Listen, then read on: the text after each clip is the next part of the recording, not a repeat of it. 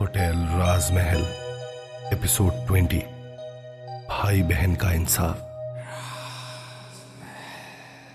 मल्लिका विशाल की मदद के बदले उसके सामने एक शर्त रख देती है।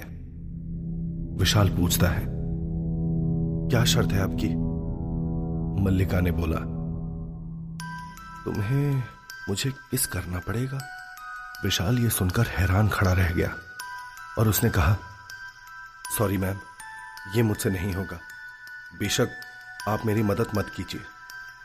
मल्लिका ने हैरान होकर कहा, तुम मुझे मना कर रहे हो, विशाल? विशाल ने कहा, मैंने आपसे पहले भी कहा ना, मैं सिर्फ़ प्रिया से प्यार करता हूँ, इसलिए ये सब मैं नहीं कर सकता। ये सुनकर मल्लिका विशाल के करीब जाती है और बिना कुछ कहे उसके होठों को अपने होठों से जोड़ देती है। विशाल हैरानी से दो कदम पीछे हो जाता है और खुद को मल्लिका से अलग करने की कोशिश करता है। लेकिन मल्लिका उसके होठों को चूमती चली जाती है। मल्लिका इतना पैशनेटली विशाल को किस करती है कि विशाल भी हार कर उस किस को एंजॉय करने लगता है और उसकी भी आँखें बंद हो जाती हैं। विशाल उस किसमें पूरी तरह से मदहोश हो जाता है। काफ़ी देर तक मल्लिका आँखें बंद किए विशाल को किस करती रहती है? फिर मल्लिका धीरे धीरे विशाल से अलग होती है।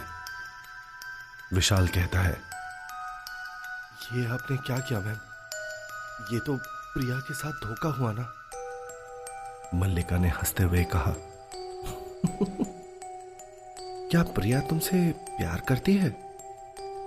विशाल ने बोला हाँ हाँ वो मुझसे प्यार करती है।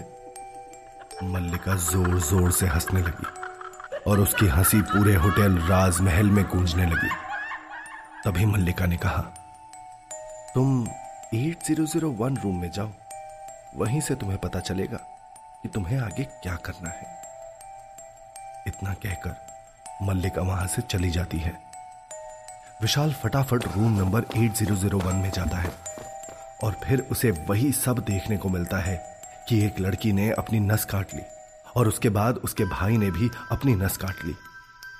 तभी वो दोनों भाई बहन उसके सामने आ जाते हैं और पूछते हैं। तुम खाली हाथ आए हो विशाल। हमारा कातिल कहाँ है? विशाल ये सुनकर थोड़ा डर जाता है। और कहता है, वो वो अभी नहीं आया।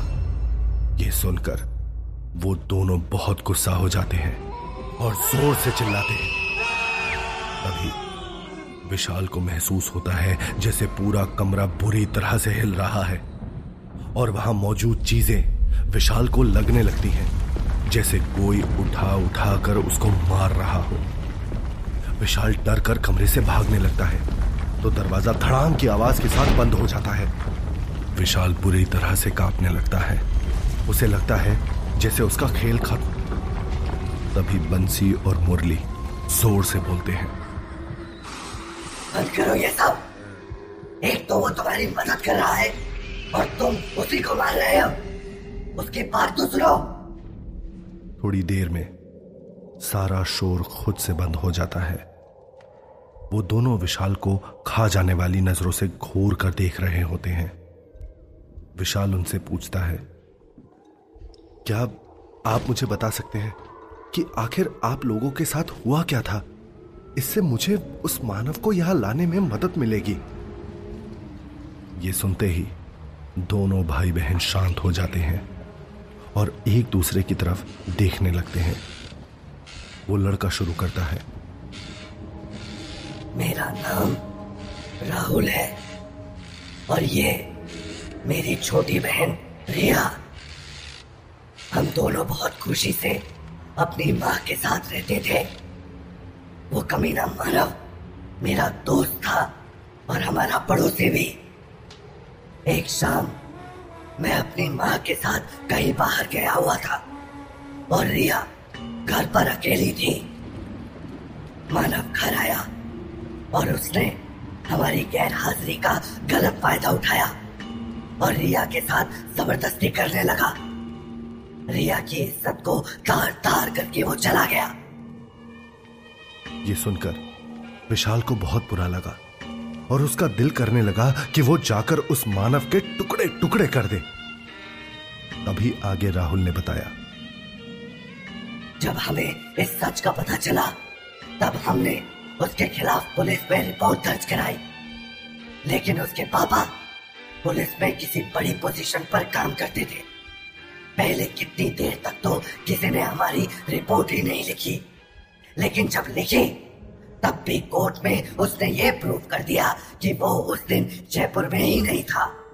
इस दुनिया में सिर्फ़ उसी की सुनी जाती है, जिसके पास पैसा है। गरीबों को इंसाफ नहीं मिलता यहाँ। जब राहुल ये बात बता रहा था, तब रिया उसके पीछे खड़ी बुरी तरह से रोए जा रही थी। जैसे मरने के बाद भी उसके जख्म आज उतने ही हरे हैं जितने कि सात साल पहले थे। राहुल आगे बोलता जा रहा है, लेकिन हमारी प्रॉब्लम यही खत्म नहीं हुई थी विशाल। उस कमीने ने आते जाते रिया को परेशान करना शुरू कर दिया था। और सभी पड़ोस वाले परिवार वाले भी रिया को ही गलत कहने लगे थे। इस सदमे को मेरी माँ बर्दाश्त न कर सकी और उसने आत्महत्या कर ली। इतना कहकर राहुल भी रोने लगा। रिया ने तब कहा मेरी माँ मेरी वजह से दुनिया छोड़कर चली गई। ये बोलकर रिया फूट फूट कर रोने लगी और ज़मीन पर बैठ गई। राहुल ने अपनी बहन को गले से लगा लिया। इन दोनों को इस हालत में देखकर विशाल का खून खोलने लगा।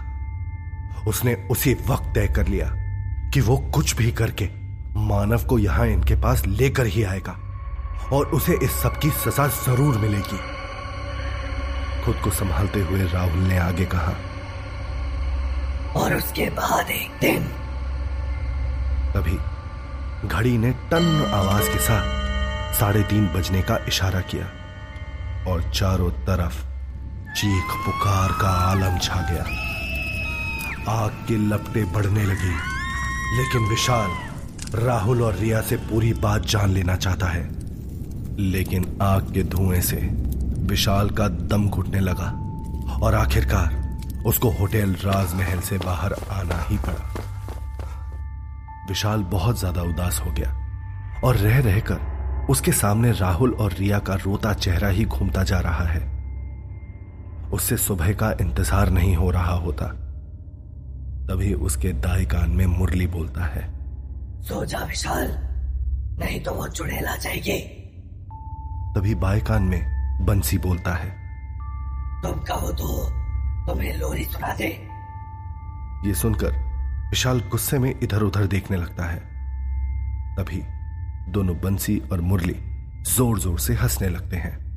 विशाल थोड़ी देर के बाद उठकर इंटरनेट पर सात साल पहले की न्यूज़ चेक करता है, जिसमें साफ़ साफ़ शब्दों में लिखा होता है कि रिया के परिवार वालों ने पैसों के लालच में मानव को रेप केस में फंसाने की कोशिश की।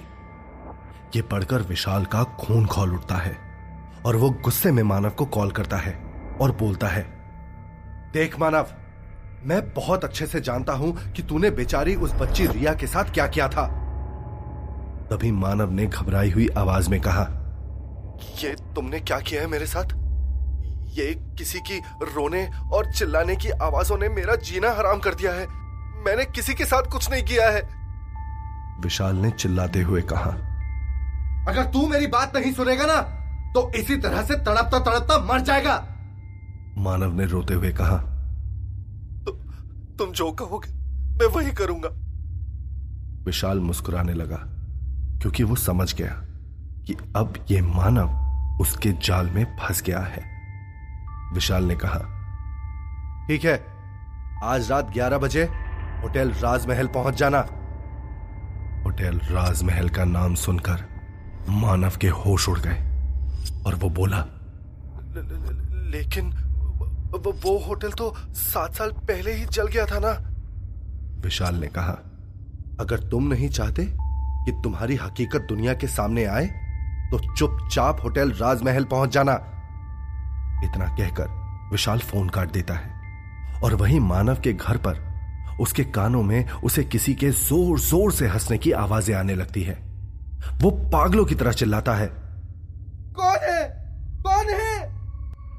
तभी उसके कानों में आवाज़ आती है। रात के साढ़े ग्यारह बजने वाले होते हैं और विशाल बेसब्री से होटल राजमहल में मानव का इंतज़ार कर रहा होता है। विशाल के मन में थोड़ा डर भी होता है कि अगर मानव नहीं आया तो वो राहुल और रिया को क्या जवाब देगा? उस वक्त पूरे होटल में सन्नाटा पसरा होता है। जैसे कि तूफ़ान के आने के पहले का सन्नाटा हो। विशाल, अभी माहौल में आए बदलाव को समझ ही रहा होता है कि तभी होटल राजमहल का दरवाज़ा खुलता है और अंदर तीन आदमी आते हैं। मानव अपने साथ दो पुलिस वालों को लेकर आता है और अंदर होटल राजमहल को देखकर दंग रह जाता है। तभी विशाल अपनी सीट से उठकर उनकी तरफ़ पड़ता है। और मानव उसको देखते ही चिल्लाता है। ये रहा वो आदमी। इसी ने मुझे फ़ोन पर धमकाया था। गिरफ़्तार कर लो इसे। एक पुलिस वाला विशाल की तरफ़ पड़ता है और उसे हथकड़ी पहनाते हुए बोलता है। तू है वो जो साहब के बेटे को परेशान कर रहा था? ऐसे केस में उलझाऊँगा ना सारी ज़िंदगी जेल से वापस नहीं आ पाएगा। विशाल ने उससे बहुत ही आराम से कहा अगर अपनी जान बचाना चाहते हो ना तो जाओ यहाँ से। वो पुलिस वाला गुस्से में बोलता है। हमें धमकी दे रहा है। चल हमारे साथ। वो जैसे ही विशाल को खींचने लगता है हथकड़ी अपने आप खुल जाती है। तेज हवाएँ चलने लगती है। लाइट जलने बुझने लग जाती है। ये बदले माहौल को देखकर सब लोग बहुत डर जाते हैं। तभी हवा में एक औरत की आकृति बनती है। पुलिस वालों से कहती है। अपनी जान बचाना चाहते हो तो भाग जाओ यहाँ से।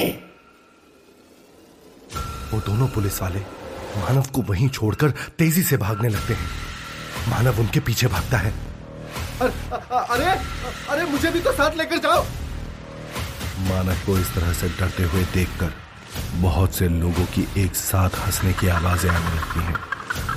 हँसी भी ऐसी जो इंसान की कपकपी छुड़ा दे। दोनों पुलिस वाले दरवाजे से बाहर निकल जाते हैं। जब मानव निकलने लगता है तब तेज़ी से दरवाज़ा बंद हो जाता है। मानव चिल्लाने लगता है। मुझे भी साथ लेकर जाओ। कहा जा रहे हो तुम लोग? तभी मानव को अपने पीछे किसी के खड़े होने का एहसास होता है। वो डर में अपनी आँखें बड़ी करते हुए पीछे मुड़ता है। और अपने सामने राहुल और रिया को देखकर उसके पैरों तले ज़मीन खिसक जाती है। वो डर के कारण पीछे होने लगता है और नीचे ज़मीन पर गिर जाता है। राहुल उसको बालों से खींचकर खड़ा करता है और उसे ऊपर कमरे की ओर ले जाने लगता है। मानव मदद की गुहार लगाने लगता है। प्लीज़, मुझे माफ़ कर दे राहुल। मुझसे गलती हो गई है, लेकिन मैं तुझसे वादा करता हूँ कि आज के बाद मैं, मैं मैं किसी के साथ ऐसा नहीं करूँगा। राहुल गुस्से में चिल्लाता है। अब अपनी मौत सामने देखकर तुझे गलती की माफ़ी याद आ रही है। तब ये सब कहा था जब तूने मेरी बहन के साथ रेप किया था हम पर झूठे इल्ज़ाम लगाए कि हम पैसे हटने के लिए ये सब कर रहे हैं। ये कहते कहते हवा में उड़ता हुआ ब्लेड आया, जो जहाँ तहां से मानव के शरीर को काटने लगा। मानव दर्द में चिल्लाने लगा और उसके शरीर से खून बहकर ज़मीन पर गिरने लगा। राहुल उसे खींचता हुआ ऊपर कमरे में ले गया। रिया भी उसके साथ ऊपर कमरे में मौजूद है। विशाल भी उनके पीछे पीछे ऊपर कमरे में आ जाता है। मौका पाकर मानव रिया के पैरों में गिरकर गिड़गिड़ाने लगता है। मुझे माफ़ कर दो रिया। तुम तु, तुम राहुल को समझाओ। मुझे मत मारो प्लीज़ मैं अभी नहीं मरना चाहता।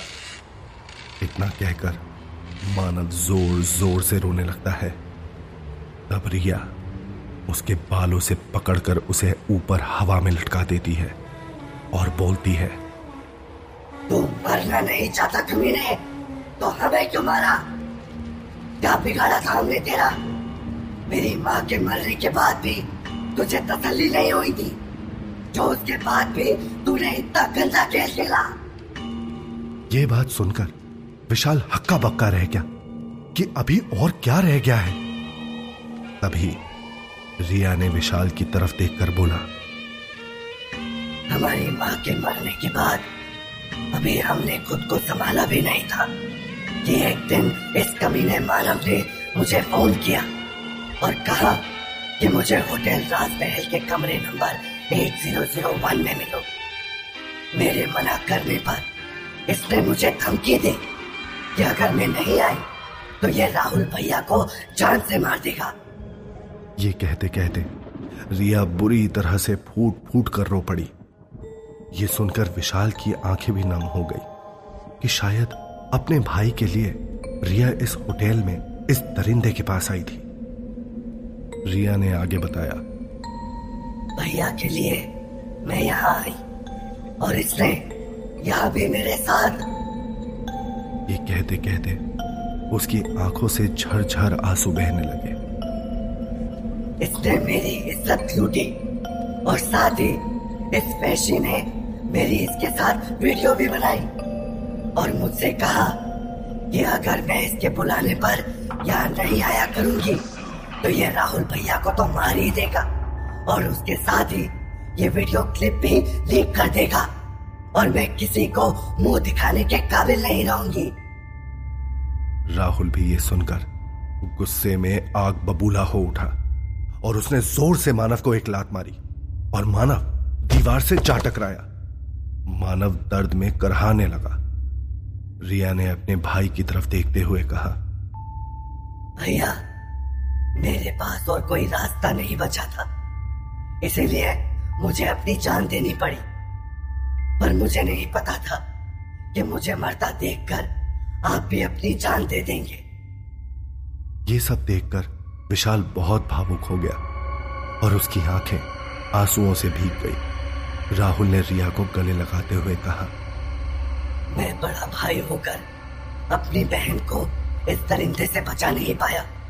तो मुझे भी जीने का हक नहीं था, छोटे। तूने बहुत कुछ झेला। मानव ने इन दोनों को जब बात करता हुआ पाया तो वो मौका देखकर उस कमरे से भागने लगा। लेकिन दरवाजे पर खड़े विशाल ने उसे पकड़कर वापस से अंदर धक्का देते हुए कहा तो जैसे लोगों की वजह से ही लड़कियाँ चैन से नहीं जी पाती, जो गुनाह तूने किया है ना, उसके लिए तो मौत की सजा भी कम है। तभी राहुल बोला तूने जिस हिस्से के लिए मेरी बहन की इज़्ज़त लूटी ना, मैं उस हिस्से को ही तेरे शरीर से काट कर अलग कर दूँगा। यह सुनकर मानव हक्का बक्का रह गया और ज़ोर ज़ोर से चिल्लाने लगा।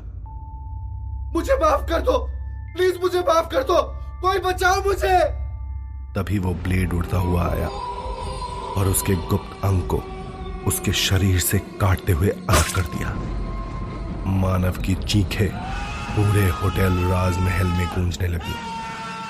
पल में पूरा कमरा खून की नदी में बदल गया और दर्द में करहाते करहाते मानव ने दम तोड़ दिया। ये देखकर राहुल और रिया के रोते चेहरे पर मुस्कुराहट खिल गई और उन्होंने विशाल को देखकर कहा, थैंक यू विशाल। अगर तुम नहीं होते तो शायद हम कभी यहाँ से आज़ाद नहीं हो पाते। विशाल बस उन्हें देखकर मुस्कुराता रहा और कुछ देर बाद बोला, आप दोनों ने जो झेला, वो बहुत गलत था। ऐसे दरिंदों को बीच सड़क मार देना चाहिए, जिससे कोई आदमी कभी किसी की माँ, बहन, दोस्त, पत्नी या बेटी पर बुरी नज़र ना रखे। विशाल की बात सुनकर राहुल और रिया ने भी हामी में अपना सर हिलाया। तभी राहुल ने विशाल से कहा, विशाल, आज ये पहली बार नहीं है जब तुमने मेरी मदद की है। इससे पहले भी तुम ऐसा कर चुके हो। विशाल ये सुनकर हैरान रह गया और एक तक उन दोनों की तरफ़ देखने लगा। तब राहुल ने विशाल को बताया, तुम भी उसी स्कूल में पढ़ते थे विशाल, जहाँ हम पढ़ते थे। तब एक दिन स्कूल में कुछ शरारती बच्चों के ग्रुप ने मुझे बहुत परेशान करना शुरू कर दिया था। तब तुमने बीच में आकर मेरी मदद की थी और मुझे उन लड़कों से बचाया था। विशाल ये सुनकर चुपचाप खड़ा रहा। उसे ऐसा कुछ भी याद नहीं है, लेकिन इस भावुक समय में उसने कुछ भी कहना ठीक नहीं समझा और खड़ा बस मुस्कुराता रहा। तभी होटल राजमहल का दरवाज़ा खुल गया और सफ़ेद रोशनी चमकने लगी। राहुल और रिया ने एक बार फिर विशाल को थैंक यू कहा। फिर वहाँ खड़ी मल्लिका और बाकी आत्माओं को अलविदा बोलकर वो दरवाजे के पास जाने लगे। तभी रिया ने पीछे मुड़कर विशाल से कहा, विशाल, तुम बहुत अच्छे इंसान हो। शायद इसीलिए तुम्हें हम सबकी मदद के लिए चुना गया है। आगे का सफ़र और भी खतरनाक होने वाला है। इसलिए तुम कभी हिम्मत मत हारना और यहाँ मौजूद सभी आत्माओं को आज़ाद करवा देना। इतना कहकर वो वहाँ से चले गए और दरवाज़ा पार करते ही धुएँ की तरह हवा में गुम हो गए। विशाल बस उनको जाता हुआ देखता रह गया। वो जानता है कि उसके सामने अब एक और पीड़ित आत्मा आएगी, लेकिन इतना सब कुछ हो जाने के बाद भी उसके चेहरे पर सुकून देखा जा सकता है। किसी की मदद करने का सुकून, किसी को इंसाफ दिलाने का सुकून। तो अब क्या होगा आगे? किसकी मदद करेगा अब विशाल?